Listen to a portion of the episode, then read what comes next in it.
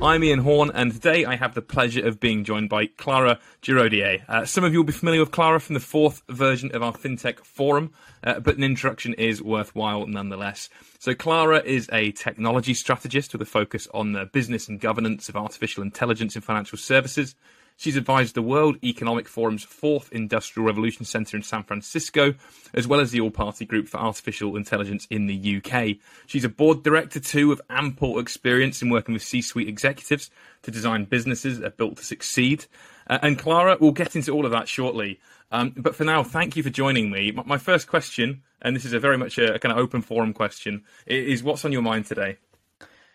Well, it's it's lovely and sunny today, so I'm I'm really happy. you know, that's uh, the sun is on my mind today, so it's very busy. That's great. I, I, love asking that question. The sun is amazing. Yeah, because it, it could be anything, can't it? I I like the fact that someone might give you some kind of very tech focused answer. Sometimes it's the sun. Someone might be miserable because of a sports result. I I just like to ask that question.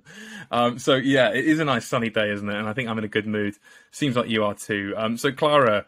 Um, look, you spoke at our FinTech forum a month or so back. Um, so some of the audience will know who you are and know about your work. Um, but although I, I realise I did mention a few things, but can you can you tell us a little about yourself uh, and especially your work with AI, automation, uh, and working with leaders in financial services? So my background is asset and wealth management. Uh, so that's where I, I gained experience as an industry practitioner. Um, and in 2014, I decided to leave the corporate life and go a completely different route. A lot of people thought, what on earth are you even doing? You know, you're leaving your comfortable senior role at a respectable, like really successful um, company in the city. Why you do what? What's on your mind? Um, so I was committed to um, to to to invest time and energy and uh, prepare myself for what I believed back then, and I had believed since 2011 that there there was a technology um, wave tsunami in front of us as an industry. And uh, 2014, uh, as it happened, was the end of a big project I was working on, and it was just the right time to to pack my things and go and study, and which I did for 2015.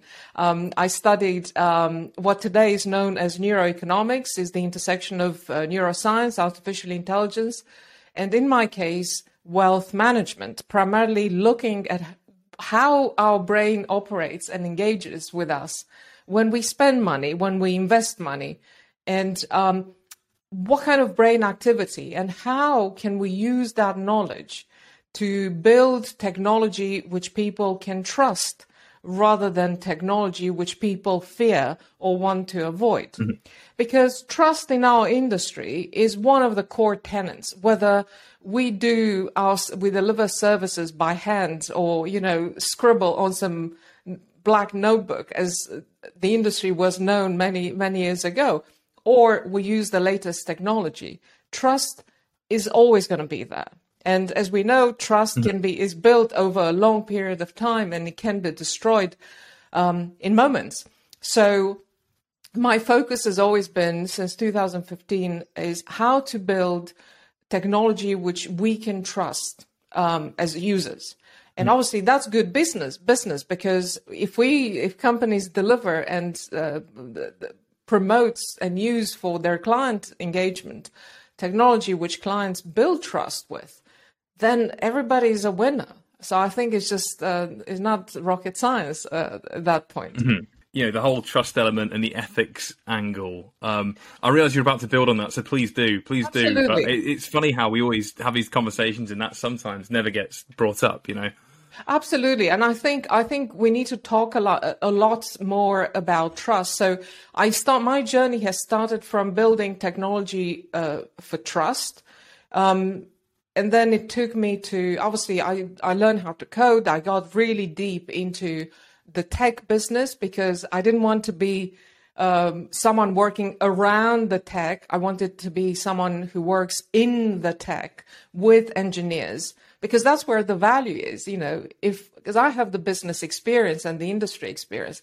Um, it's it's being able to engage with engineers, understand their problems, understand how they think, and then converse all of that, uh, convert all of that into business um, um, proposals. Um, because technology without a business objective and productive one, it's just a waste of money and time, right? So yeah. my my journey started from from the concept of building trust with technology it took me through learning how to code and working with engineers and getting into the tech. Um, and then it took me the next natural step into ethical and ethics, data ethics, ethical AI, um, and the whole conversation about how is it a business case for ethical AI or not? And the answer is simple. Yes. There is a business case for ethical AI, and anyone who's making investments in this technology going forward should always consider this one line ethical AI for business mm-hmm. growth and pro- uh, profitability. That's the only way. Because my submission to you and to the audience here is that um, the successful companies uh, in 20 years, uh, 15 years, 20 years, 30 years from now, 50 years, are companies which um, are there to build trust, uh, put ethics at the core of everything they do. And yes, you can do business by doing that. Mm-hmm. And it's funny because I think sometimes when we have these conversations around tech developments, it's easy to kind of come across as a Luddite sometimes. Uh, when you talk about how it can all go wrong, uh, we, our last episode we were speaking to to Roger Camrass, who helped build the internet, and I, I, did ask him, you know, if he regretted it at all in some respects, which is, you know, totally the wrong way to look at it in a sense. But certainly without ethics underpinning what we do, it's it clearly going to go horribly, horribly wrong somewhere. Maybe not exactly like the Terminator films, but possibly something similar. So anyway, um, I, I want to look at your work with leading C-suite executives because that's that's got to be absolutely fascinating for you uh, to be able to speak to you know really important people, but help to generate a real positive change in their businesses and what they do. Um, so, if you could, could you talk us through an example of a company who you've worked with, and, the kind of you know, provided I'm sure that it's a company who would be happy with you discussing it, but could you talk me through what you did to make sure they could catch that kind of wave of change that you were talking about earlier? Well, I'm over the the past few years um, since I founded Cognitive Finance. Uh, we've done work with a number of companies, uh, not only in asset and wealth management, but also investment banks and uh, and retail banks, and uh, to insurance companies. But um, I, I, think what I'd like to to convey here is rather than one um, use case, I think uh, perhaps I would like to give you a summary, like a common denominator, which I have seen across all these businesses. Um, and hopefully, this is a good uh, sort of takeaway point for, for the audience. So, the first, the, the first most important takeaway from my experience in, in this different business models and advising uh, them is that if you do not have a business strategy with clear business objectives, like we want to have, I don't know, increase asset under management or fund under management by 20%, 30%, or we want to reach different markets or different segments, or we want to, what is the strategy? So if you don't have clear strategy, then the only thing you're doing, you are just doing what uh, quite a lot of consultants recommend the lowest hanging fruit in investing in tech. and that cannot be uh, it's the most is the is the um the rabbit hole. I call it the rabbit hole. And i've seen it time and again actually. It's something which should be avoided. Piecemeal approach lowest hanging fruit.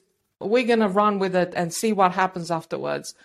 It's a time consuming and very expensive exercise. And here's why um, a lot of AI projects, so you know, um, and this we have data now. Uh, it's um, I think it's a stat from IDC.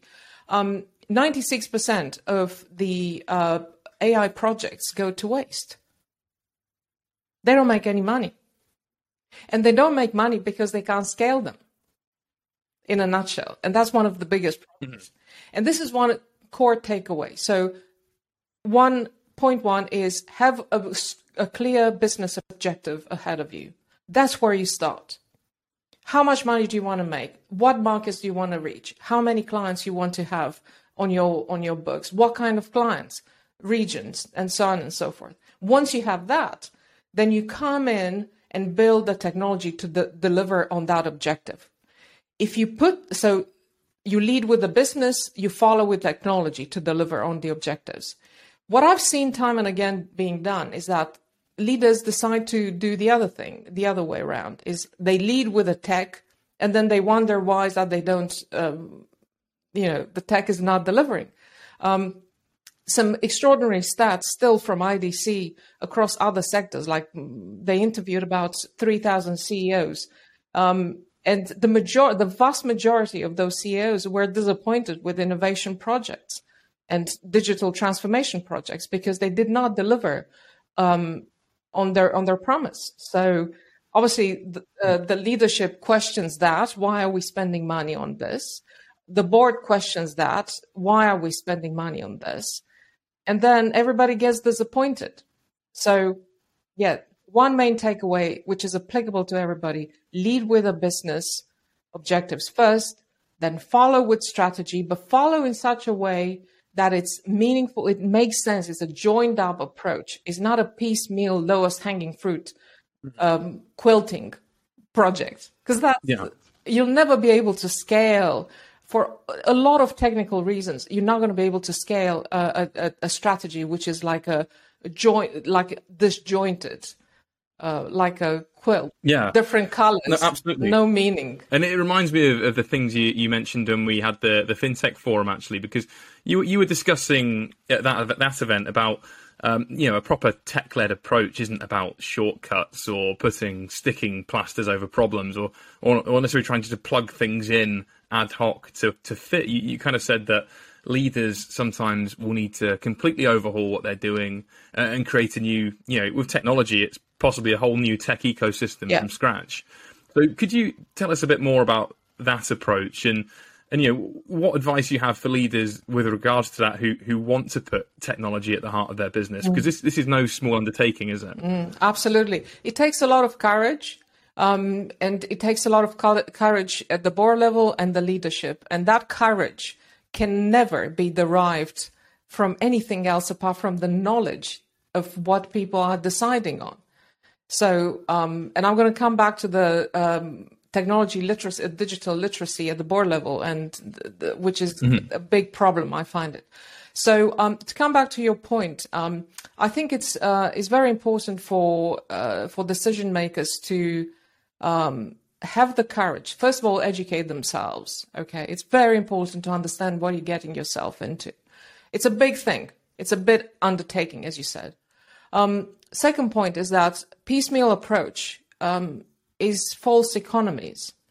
Um, I hear time time and time again um, saying like, yeah, yeah, we're going to try this and see if it works. So because we don't want to spend a lot of money on it, uh, you see, just uh, we're just tiptoeing around the big elephant in the room. Um, so that's not the right uh, approach. Uh, it's very expensive, false economies. So what I suggest, um, with the courage uh, one would be able to to gather by having the knowledge and the vision, um, I would recommend um, building building a system which is a, a, an architecture, a full technology stack, which is independent from the one you're currently using, and try to look into building a uh, end-to-end solution. There are and to your, my final point to your question, there are platforms providers in wealth management which do they do a good job in aiming to deliver this end-to-end uh, solutions. So that would be a parallel technology stack, um, which might be worth in, you know exploring, seeing whether it's mm-hmm. the business model or or not. So it's very important to avoid, I would say, this piecemeal approach, lowest hanging fruit. The moment anybody says that to you, just run away. yeah, I mean, it, it's it's funny, isn't it? I, I think in most industries you wouldn't try to build a kind of rival proposition to the one that you already have. But when it comes to your tech stack, it seems to me that it's so important not only to you know continually try and improve what you've got, but as you say, if you can, if you have the resources to create something new. Um, and you know, is there anything that a small business owner can take from this? Because that you know, I realise you're working with some leading companies here that have resources, but what if you know? Uh, let's look at our financial advice listeners. A lot of those companies are five or fewer staff. Is it more a case for them they'll need to look for product providers that are doing that rather than you know? Is there any value for them taking that same approach to their technology? I think I think there are there is value in trying to see how they can automate the entire value chain uh, by using uh, one of the providers because it doesn't make any sense to actually invest in building something uh, in house because it's it's quite cumbersome and um, it might not make sense uh, for a small uh, uh, entity. But it, it mm-hmm. makes perfect sense to look at um, solution providers which are able to automate as much as possible of the value, current value, value chain uh, which they have. That would be a mm-hmm. first idea to, to bear in mind. Okay. And and something else you, you discussed uh, when, when we last uh, had a chat, which I, th- I found really interesting, was obviously you're you're working with the business leaders, you're working with the management, um, but you said that a tech focused approach works best when everyone in the business knows what's going on. Uh, and and I find that a really interesting point and one that's probably overlooked by quite quite a lot of people, um, possibly very innocently, but it, I can imagine it happens. So, what goes wrong when we don't include the whole business in these kind of tech overhauls? Um, and you know, what? How do you explain the value of that to, to business leaders when you're working with them, Clara? So, we are moving into a different space in terms of this type of business model.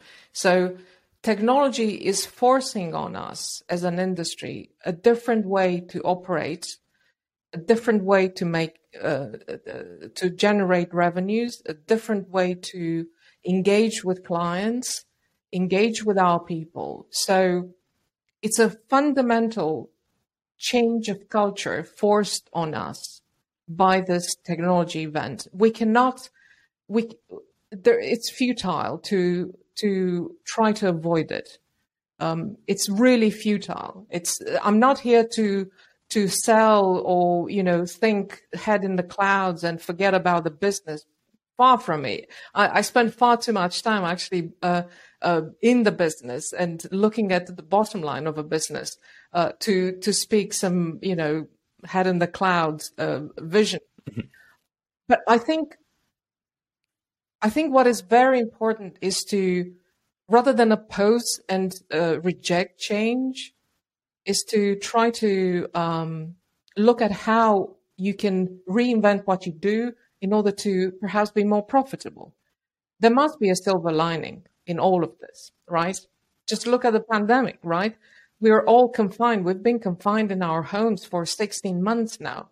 And all of a sudden we we actually we realize that we can run businesses um, online, and we don't have to travel for a day and a half to, you know, to be able to meet a client. Um, so that mm-hmm. is, th- these are gains which are possible, and what is very important is to to look at what is available, take it, allow yourself to be malleable, take it, and change with with everything what's coming towards you. Be curious, and I, I work with leaders and one of the first things I encourage them is to be intellectually curious. And it's it's exciting stuff. And the more you know about something, the more you can see the positives and the negatives. And as a business leader, I think it's important, or even a business owner, um, I think it's important to see the negatives so you protect yourself against them, whilst benefit yeah. on the upside. Mm, uh, Clara, and I think you've you, have really set me up for the next question, actually, with this kind of idea of, of thinking more broadly.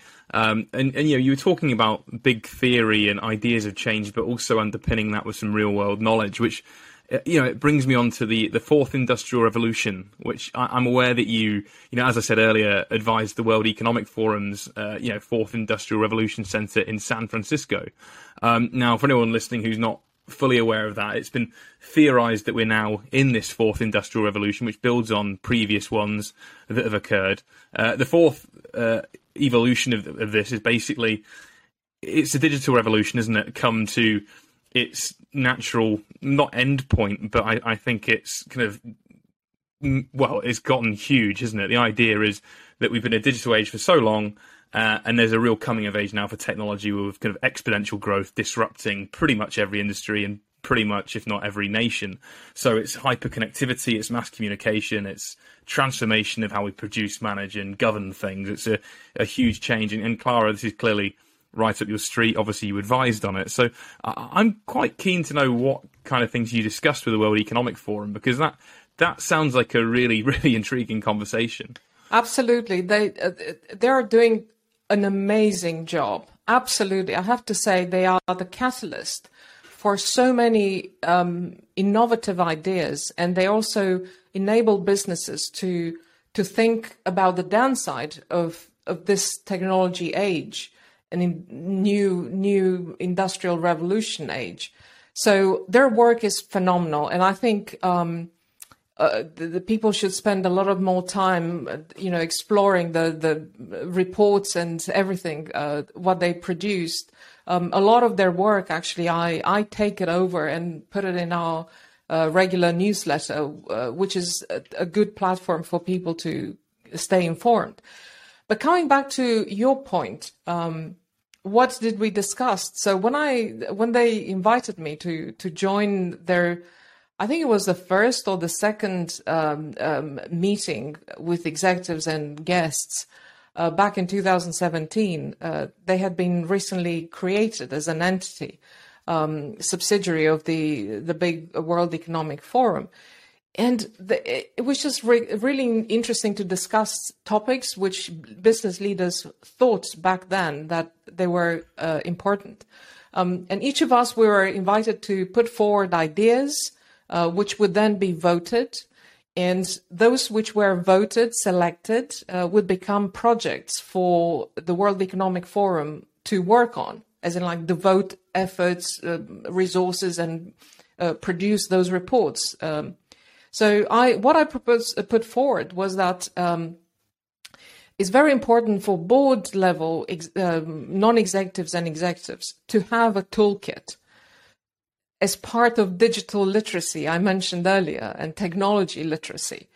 And um, I was really pleased to to have been uh, my idea to have been selected, and it turned into uh, one of uh, the most popular, I would say, and very valuable uh, board tools uh, you can find out there about how to use AI and deploy it within your environment. So um, yes, um, I think th- th- that was one of the, the, the core discussions.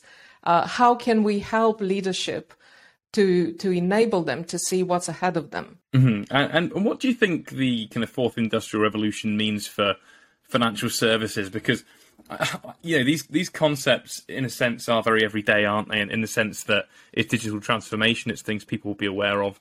Uh, on the other hand, they do sometimes feel or seem a bit abstract. So you know, if you're working in financial services, and you know, bearing in mind that you've got experience of of that too, um, what do you think this means? You know, what what's next for the financial services, and what would, you know, what kind of trends would a, would a young professional in the industry do well to kind of be aware of?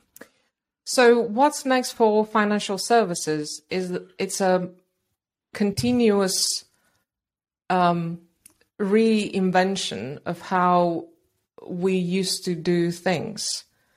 And the the change is so dramatic um, that if it's um, it's so dramatic that actually some of the companies um, which are operating today, my my guess is that fifty percent of them actually will not exist in five to ten years horizon. Um, what's mm. ahead of us? It will be a world where we can converse with with our smartphone and have um, a trusted advisor uh, on how to, uh, you know, who will negotiate on our behalf with banks, um, the best mortgage, the best loan rate, um, who will uh, provide the right documentation uh, to secure uh, loans, to secure access to to finance. Um, and this is just one idea. This is why my academic interest is in neuroeconomics, uh, because that's where we actually learn how to um, build these systems in a way in which they create a trusted, truly trusted environment with their users. Um, what advice should I give to the next generation coming um, get, coming into the industry? Um, just continue to be intellectually curious. Keep reading um, because things will change happens.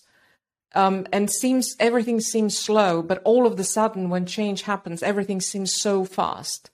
Just be prepared for that moment. Wealth management, unlike retail banking, has been quite shielded from this uh, uh, fundamental changes so far, um, because uh, retail, this private money is always, as the industry says, quite sticky, and people tend to stay together and use the same advisor.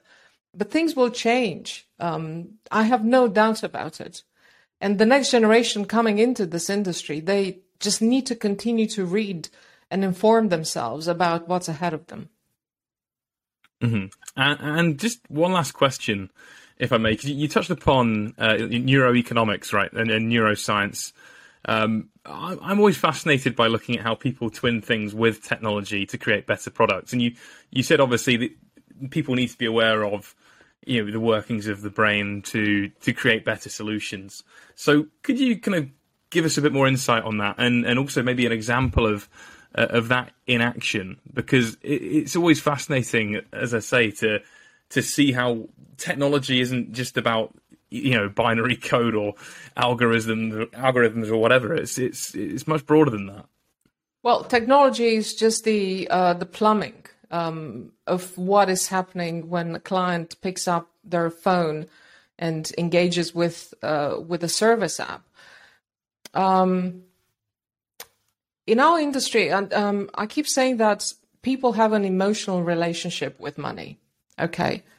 And that's the point where we need to start thinking um, when we start building technology in wealth management or think of uh, buying technology for for this industry so it's it's how how well do we understand that emotional relationship our clients have with money um, and once we we we understand that then we we are able to perhaps anticipate how trust is being built and how we can avoid um, destroying trust.